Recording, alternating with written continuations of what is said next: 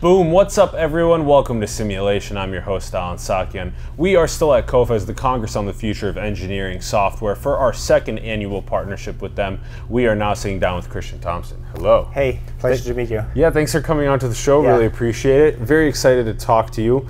All the way from Denmark originally. Yep. And now lives in New York, working on nTopology. Topology, he's doing software engineering, physics, and optimization there. nTopology is doing really cool work in engineering software for advanced manufacturing. We're going to be breaking that down. Um, at Technical University of Denmark, Christian did a Master of Science in Engineering Design and Applied Mechanics and was also doing research assisting there. So Christian, let's start things off with this with this uh, perspective on your journey. So how did you get interested in engineering and in design and software? How did you get interested in these fields?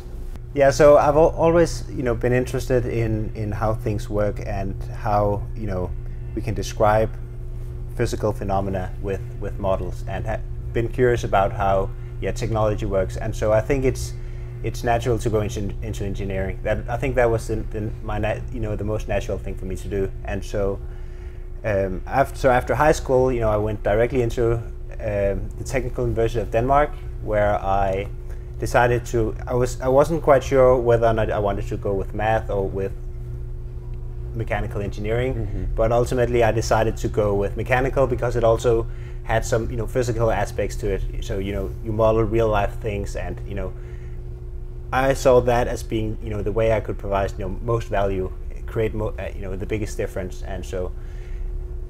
I like to, you know, see, you know, abstraction is a good thing, but I also like to, you know, see that it actually, you know, the things I'm working on actually has an impact on, on, on, you know, the things that, the work that you do has an impact on the on the industry, and you know, and Yeah. so, so af- after I started at university, I, I still wasn't sure, you know, whether or not I wanted to go with the traditional route or, or I wanted to do more math or I wanted to do optimization.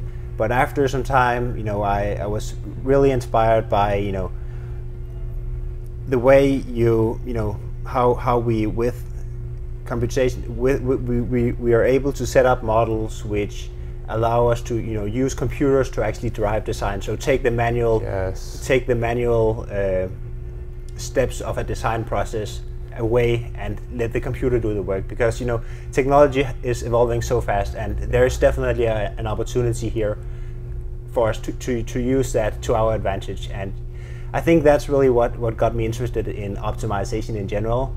And also you know to, in order to make it, it, it usable you know and put it in into a real product and and have solve real you know solve real problems you know you also need to you know it needs to be available in you know in a CAD system or in a in a in a in a in, a, in an engineering software way so uh, that I think th- this combination was really what sparked my you know interest for for uh, computer you know software and you know simulation driven design and Yeah.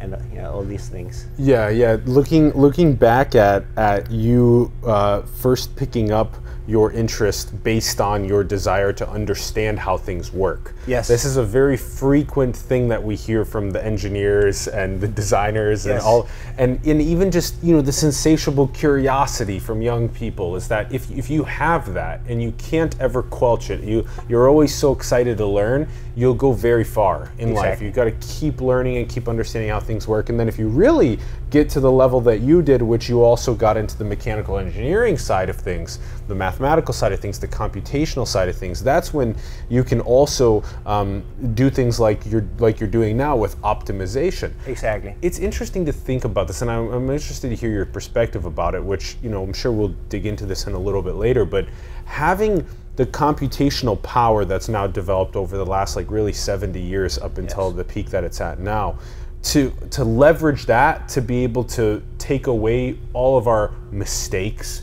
that we make, also to be able to run all the permutations much faster than humans can to figure out which one is the most fu- optimal functional fit. yeah that's it's it's amazing to to see you know how much potential there is in u- utilizing the computer to figure out you know how should we navigate this huge design space additive manufacturing is really has really you know advanced tremendously over the past years, and now all of a sudden you know we have this design freedom which we ha- didn't have before, and this is really where optimization and these computer-aided technologies shine because now we have much more design freedom and puts the it gives the engineer so many more options to options to you know more creative freedom, but it also comes with you know a greater responsibility in terms of knowledge and decision making. And so that is where I think you know using computer aided you know technology, you know using these advanced you know mathematical models can really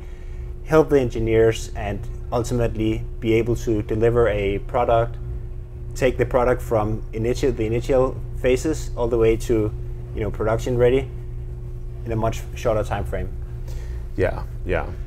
And then now when you're when you're doing this this you're, you, this this optimization and you're you know you're studying you're and you're fi- and you're figuring out where you want to go how do you figure out that you know New York and nTopology and optimization helping them out with that how did you how did that transition end up happening for you Yes. So during the the my final year as a graduate student, I was working on developing these optimization algorithms, you know, in more in a more academic sense, academic sense. And so, but I've always, you know, had this, you know, this desire to go out and solve real life problems. And I, I think that is really what kept me, you know, interested, kept my eye open, and searched for opportunities in, in the industry. And so after I graduated, I worked some time as a research assistant where I was writing a paper and doing some research. And so that is where I, you know, Bradley, which is the CEO of nTopology, he reached out to the research group, and that is where you know I saw my opportunity.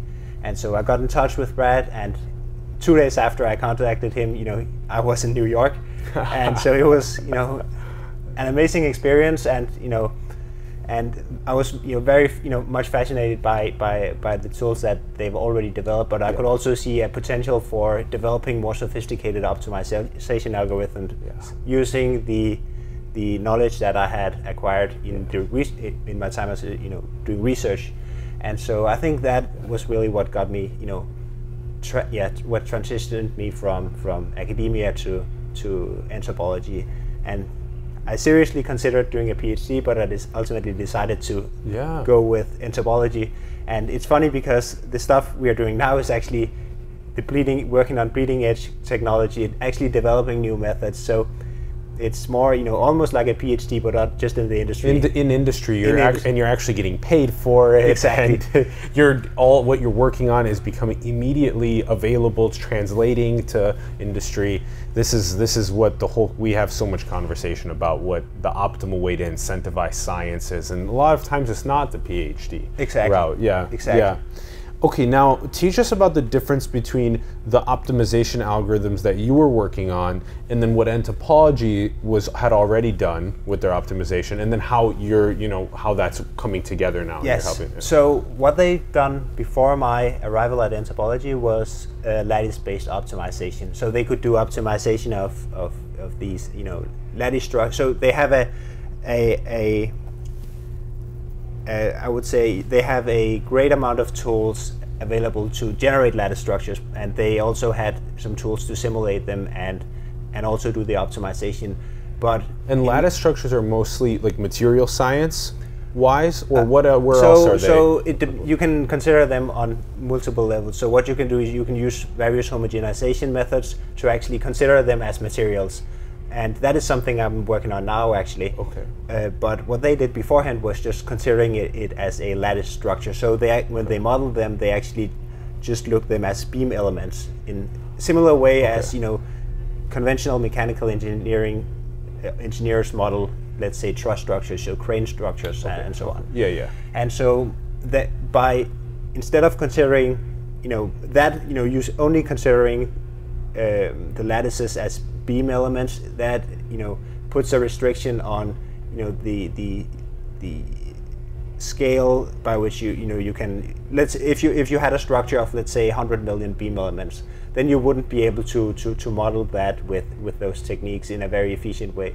So we looked into okay how do we make how do we make um, a uh, is there a technology out there which allows you to simulate them much more efficiently and also allow you to uh, simulate more general uh, material structures. So let's say gyroid structures, honeycomb structures, these orthotropic or these foam, foams and and so in order to simulate those, you know, you have to look to, to other methods, and that's actually some of the stuff I'm working on now.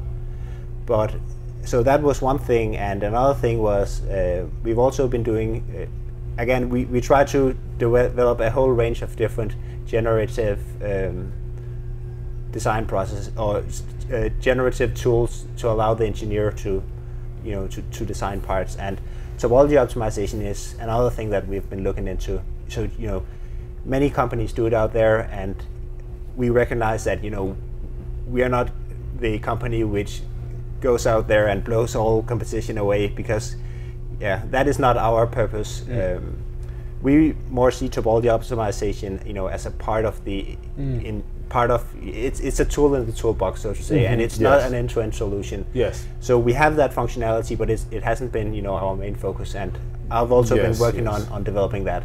You're really conquering a niche as the best aiming to be the best tool on the tool belt in that niche and you're not the whole tool belt as some people are trying to be just a little bit so, tool belt. So so what we are trying to do essentially so we are right now what we are working on at nTopology is an engineering platform where we enable engineering workflows and engineering process try to capture engineering processes in just in one framework all the way from uh, early design phases using generative design tools through simulation. So we can also you know perform actually perform simulation and validate the performance of the structures to manufacturing so actually exporting them. So we are trying to develop, develop right now we are trying to develop this this framework where we can capture the entire engineering process in one unified system. And ultimately you know the the whole you know idea behind this is if you look at you know conventional ways, uh, the the way people do design nowadays, you know, we have the workflow is so disjointed. You know, you do CAD in maybe SolidWorks, and then when you want to do analysis, you have to bring in Ansys or Abaqus, and when you've done the simulation there, maybe you figure out ah, I need to do some changes in in back in my, in my CAD model, and so all these times you know I have to navigate or transmit information from one system to another and it's really a tedious process where yes. manual labor where the engineer he uses a lot of you know valuable time yeah. he wastes wastes a lot of valuable time which he instead could have been used on actually real engineering work correct and so that is really what we are trying to do try to you know get rid of all this you know not necessarily yeah, this the, you know try to, to to get rid of all this unnecessary work and try to automate you know these tedious tasks as much as possible by combining all the steps you know into one unified system and then the uh, one the main one that you just talked about a moment ago was the uh, the CAD with the simulation software. Yes. So that when you want to make a tweak in the simulation software, you don't have to go and make the tweak back in the CAD and then re-import it yes. into the simulation. How how are you then merging those two? Yeah. So the way we do that is in terms of what we use is we use fields. So you can consider anything in terms of fields. So what we have in nTopology, we have a or one of the special things about nTopology is that we have an implicit geometry kernel to represent geometry. Mm. So it's not the conventional way of representing geometry where you have boundary representations, okay. but instead we what we do is we use math to represent geometry. And what that really allows us to do is to very, you know, to, so that is essentially you represent geometry in terms of a field. And also, if you look at simulation data, you can also consider that as fields. And so by having almost this unified language as, you know, just one field, we can very easily cover yeah, yeah, yeah. these different, you know, steps of the engineering design process into um, into an automated uh, workflow and get rid of all the the uh, irre- or the, the very tedious tasks. Correct. so enable maximal creative engineering time. Exactly. So so what? How do you um, label a? You said it's a it's a geometry kernel. Yes. That is it's so you're so like a geometry you would give numbers to, and that would be, um, and then when I would tweak that geometry, the math, the numbers would change. Yes. So actually, one way you could think of it is, let's say you have a sphere. So if you want to represent that in our geometry kernel, the way you would do it is you would represent it in terms of you know the equation for a sphere. So it is x squared plus y squared plus z squared minus the radius, and that essentially defines the, the sphere. And what this uh, really also allows us to is store objects in a very lightweight format, and um, that is also you know brings us to maybe one of the other very interesting things about you know what we can do, and that is generate huge, you know, huge lattice structures or these periodic structures in, in a very lightweight format. Lightweight formats. So, for example, you know, in our system, we'd be able to generate lattice structures of hundreds of mil- hundreds of millions of beams and be able to load them almost instantaneously. That's really interesting. Yes. And yes. so I think that's really you know one of the strong points of of, of, our system and this Wow. implicit geometry kernel. And it's orders of magnitude faster than you know what you can do elsewhere. So it's Yeah, yeah.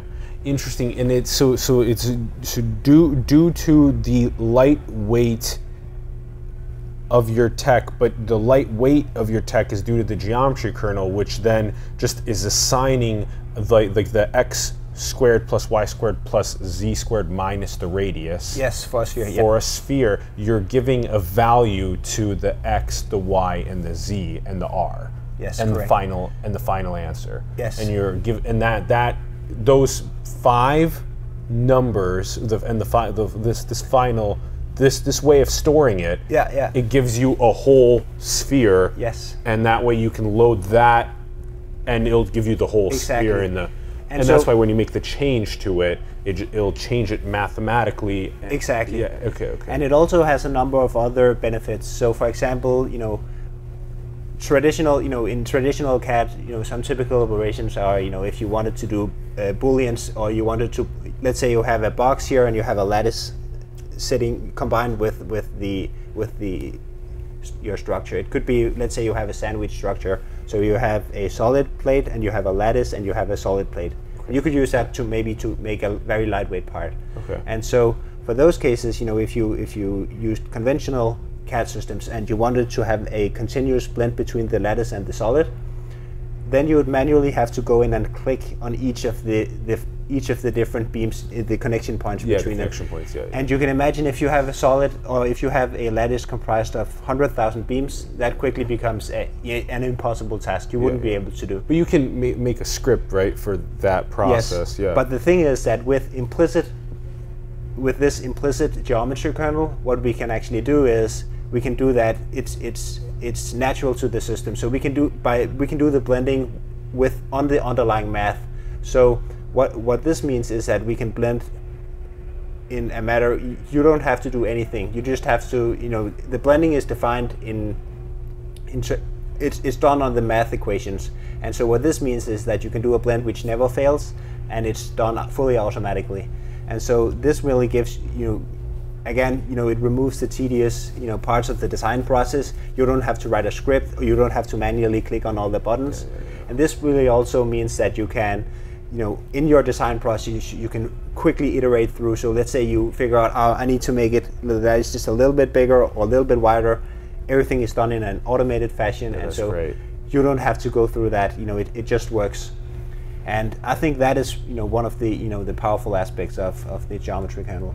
And then your optimization that you were doing and then are bringing to topology is optimization within this geometry kernel? Yes, Yes, that's correct. okay, okay. And so it is part. So partly it is just conventional topology optimization as you see out there, but we are also looking into um, optimization using these uh, these cellular materials. So, for example, you, we can talk about gyroid structures, or, or we can talk about lattice structures, or honeycombs of these various mm-hmm, foams. Mm-hmm. And such materials have actually shown to have excellent performance.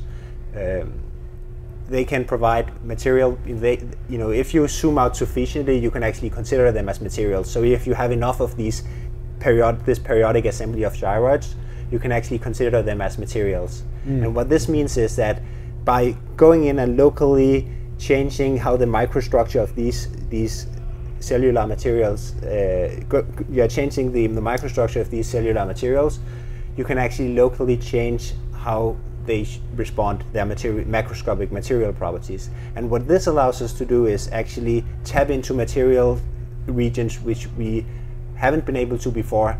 So for example, we can make materials which are extremely lightweight with very high strength to weight ratio, mm-hmm. materials which isolate, have yeah, very good isolation properties, materials which uh, dampen energy in a, in a very efficient, yeah, can absorb energy in a very efficient way. And so obviously, you know, these, using these materials in mechanical engineering design is obviously, you know, very, uh, it has a huge potential. And so what we're working on now is figuring out how can we do optimization using these material structures. And so, yeah, that's some of the stuff that we are working on now. And uh, you know, the thing is with these materials that is that um, compared to conventional materials, you just have okay, you have a finite number of materials that you can pick from. Uh, but the thing is with these materials is that you have so many more, much, so much more option because now you can also go in and locally change maybe how thick should the beams be, yeah, yeah. what orientation should they be, yeah. how big should the cell size be, and so figuring that out is not trivial. And so what we are working on now is trying to figure out ways in which we can guide the engineer through the the, the process of, of, of designing with these and building out workflows which enable an engineer to do so. Oh, this is so cool. Okay, all right. So, so how, how do you um, guide the engineer through the through the the pro- you, process? You gave the examples of okay, it used to be just different materials, then it became well now you can go uh, you can kind of double click and go in and see all of the connection points between those two plates and the lattice in between. Yeah, yeah. So so how do you guide the engineer to then to see for themselves that oh wow that's an interesting way that nTopology is guiding me to learn yeah. that I can make this more functionable in, in, the desire that I want it to be. So there are many different ways in which you can do this and one way would be to actually use the same methods as, as we use for topology optimization so automated optimization procedures to figure out how the distribution of, of these micro or these cellular materials should be. Mm-hmm. And so that would probably be the you know the most you know general the, the fastest way of doing. It. Are you constantly running the optimization of the cellular materials? So in the ba- in the you're constantly running the simulation in the background and then saying this would be more optimal. Yes, so it is run in the exact same way as you you know run conventional optimization processes. And so the way this works is that you set up your design space. You say, okay, this is my design region. Here I have some. Here I fix it. Here I fix it. Then I apply some external loads, and then I say it must meet certain requirements. Mm-hmm. So, for example, the stress must not exceed a certain value in this region, yes.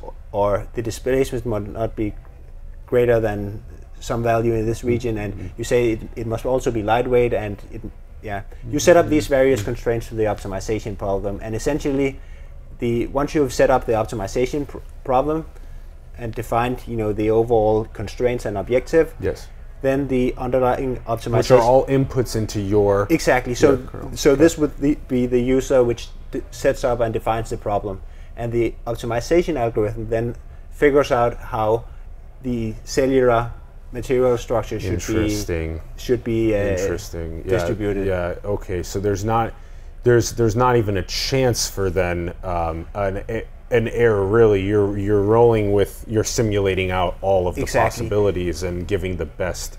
The thing is, the thing is that if an engineer were to, you know, he has the engineer has so many different parameters that he can, con, you know, he can play with, and it can really, you know, it's really an overwhelming you know it can really be an overwhelming you know experience because yeah there are so many different parameters that you can you, you can yeah. control and so what we are trying to do is set up um, workflows which enable engineers to to to actually be, yeah, guide the engineer through the you know this vast design space uh, and really allow the engineers to fully utilize the potential that these materials have because they can also be used in a you know if you if you don't select your your you know design the cellular material or the cellular structure properly, then it's not going to be better. It's absolutely not going to be better than what you can do with conventional design methods. So you really, you know, there is a high, higher knowledge requirement using it by designing with these cellular materials, but there's also a greater potential. And Yeah, yeah. what we are trying to do is just enabling engineers to actually tap into this this this uh, Yeah, yeah, yeah. increased potential. That's right. Yeah, and this is so cool. It it th- there's both the the the la- the lattice, the s- the the cellular Yeah, this- distribution, yeah, yeah, cellular the cellular ma- ma- matrix. Yeah, The- exactly, The cellular exactly. matrix that can look like a lattice or a honeycomb. exactly Okay, or gyroid structure. gyroid structure. So cellular matrix. So which is that's where you see yeah the angles of the different beams that you're talking about. exactly. And then that being able to help with that process and help have the engineers say, okay, I see why that's optimal. It's going to have like we asked for all these variables. That's it's it's great. And then can you give us the examples that you find most relatable for that. You gave a crane as as an example of where there's all those beams Yes. and right. So crane's one of them. Then what are other examples where this can be like applicably understood? So, examples where you know, I would say, any you know, if you want to make something you know very lightweight but also very you know highly performative, Yes. it makes sense to do this. So it could be you know structures which have you know very high requirements in terms of weight saving. So, for example, in the automotive industry or in yeah. in the aerospace industry. Yeah. And so I think those and those two industries would definitely be you know solid. Okay, let me see if I can get this right then. So then the, the cellular matrix in the automotive and the aerospace industries, you don't want extra beams that are unnecessary. Yes, You that's you can remove if you can remove beams and position them in in more solid ways to be able to hold um, to hold it together and have equal performance. Yes. You want that because it weighs less. Exactly. Okay, okay. So we want to optimally use the amount of it. You know, we want to only make use of the material that we actually need, and so we can use these optimization algorithms to figure out how how that is you know That's should so be done. fascinating. Yeah. And yeah. so they also actually also use it quite a lot in, in the medical industry. So Okay. you know these cellular materials, it's partly to do to you know for so they use it in the medical industry for implants. So they can actually let's say if you want you need your hip replaced or something like that. Um, what they do is y- you can have a customly made um, 3D printed you know hip implant inserted into your body. And what, what you want is, of course, it has to be lightweight, and that Yes. is really where these cellular materials, Yes, you know, yes. make sense. Uh, and another thing is, you know, it also has to, you know, fit into your body, and and and with these, you know, cellular uh, or these cellular structures, the bone can actually grow into the Correct. Yeah. uh, yeah. you- grow into the uh, into into the 3D printed cellular structure. rather than re- body reject it. you- Exactly. yeah. Exactly. You want ways for the body to actually incorporate it into. exactly. Yep. Yeah, yeah, yeah. And so I think, you know, really there is, you know, so many great opportunities to, to adopt this technology. And I think, you know, the reason why we haven't seen it before now is because because uh, additive manufacturing has really evolved a lot over the past years. And so Yeah. this wouldn't really have been possible if you just go back 10 or 15 years. Yeah, because you would need to um, take and the, the, the piece of, of raw material you have and try and and Yes. actually carve out what yeah, you, and, yeah, yeah, yeah, and you can imagine how that would have been if it was just if you had an simply of,